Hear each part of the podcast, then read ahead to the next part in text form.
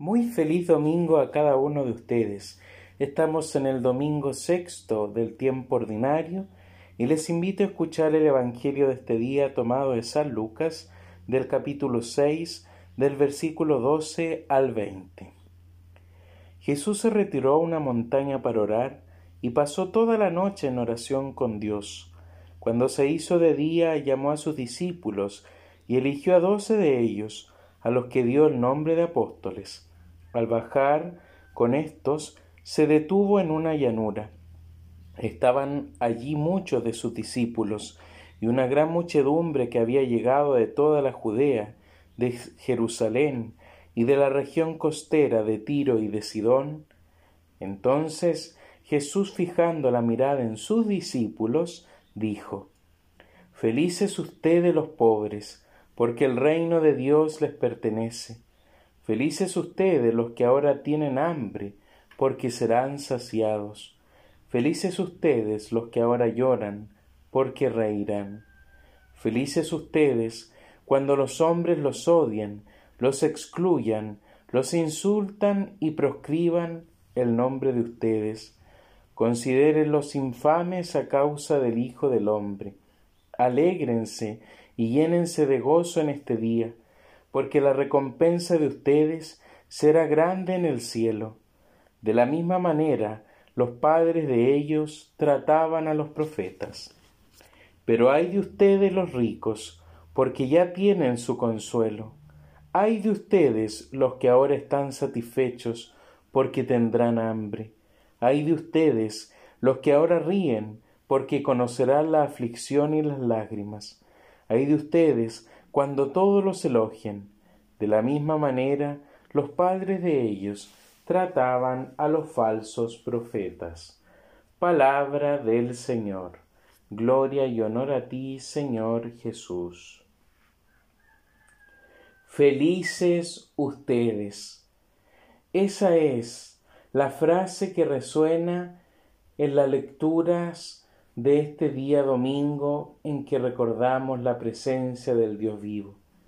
Y seguimos avanzando con Jesús después de la elección de los discípulos, después de la pesca milagrosa y después de haberles confirmado este llamado.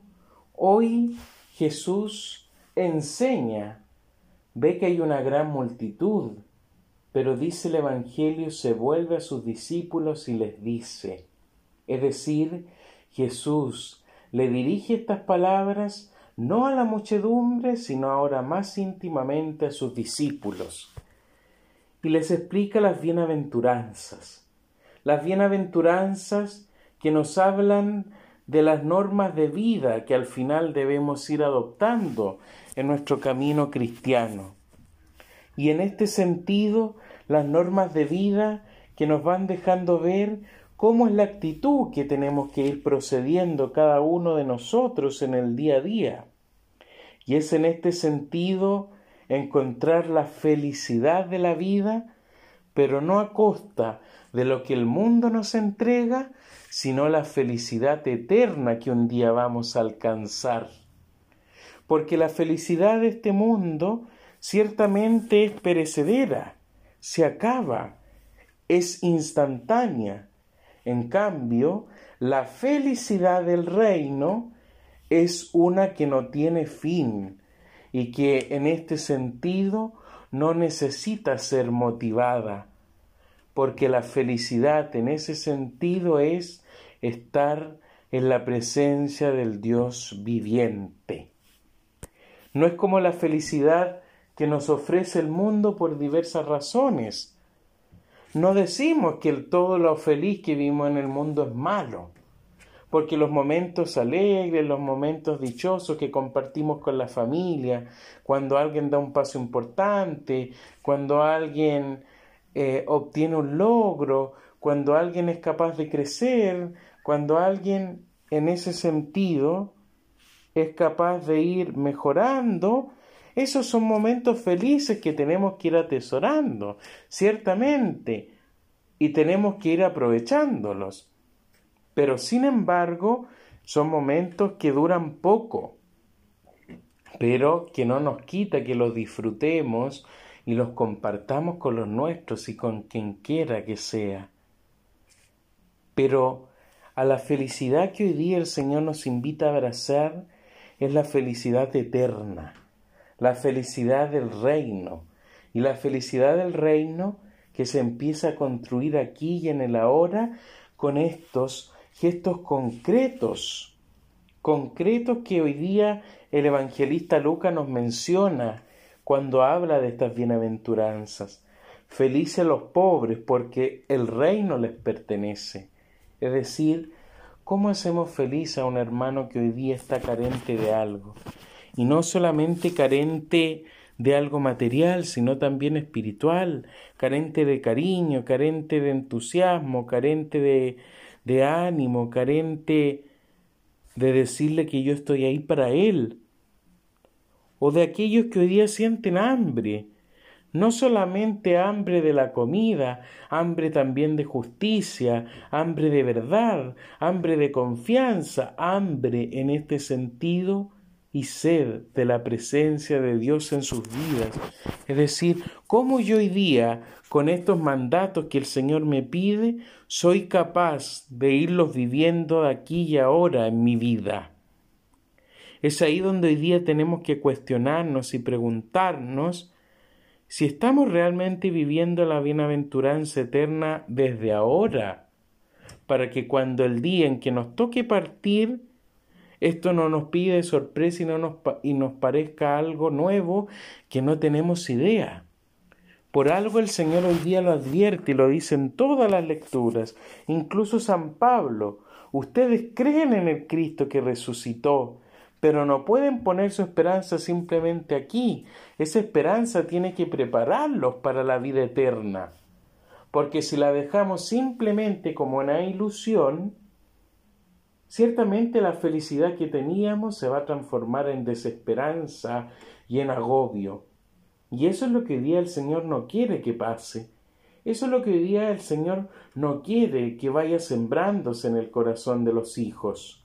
Al contrario, si vemos hoy día que estamos pasando dificultades, si vemos que hoy día hay hermanos que a lo mejor están carentes de algo, están carentes de bienes materiales o están carentes de la compañía, del apoyo, de la cercanía, no pasemos indiferentes por su lado, porque nosotros algún día también vamos a estar así y lo mínimo que vamos a esperar es que se nos ayude y consuele.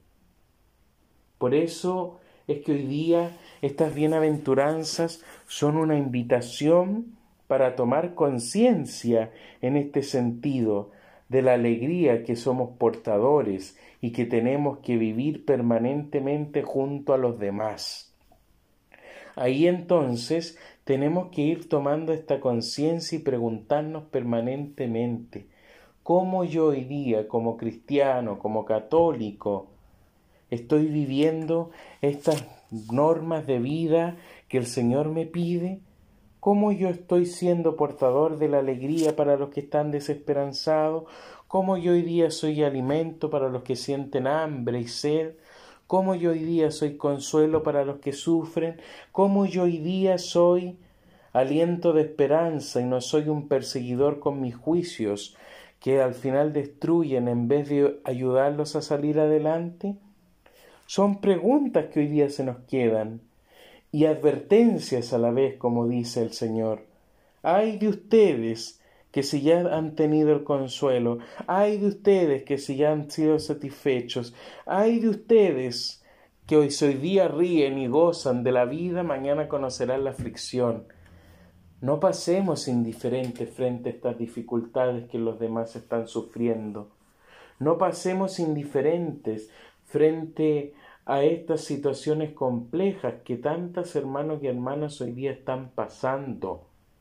Porque el día de mañana a lo mejor nosotros los va a tocar vivir lo mismo y lo mínimo que vamos a esperar o querer es que se nos ayude, es que se nos consuele, es que se los anime.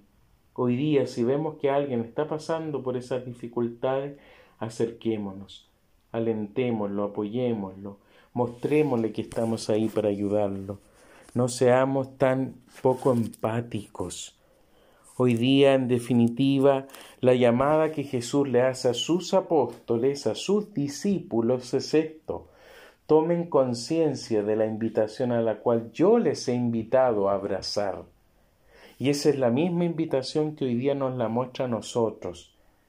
Pidámosle entonces al Señor esta gracia de poder hoy día ser conscientes y de ser portadores de esta alegría que el reino lleva, para que así el día de mañana nosotros seamos capaces de ser esos frutos abundantes que el Señor espera que germinen, que nuestra felicidad y la felicidad de nuestros hermanos no sea la de este mundo, sino que sea el anhelo de la bienaventuranza eterna. A Jesús, el Señor, sea todo honor y gloria por los siglos de los siglos. Amén.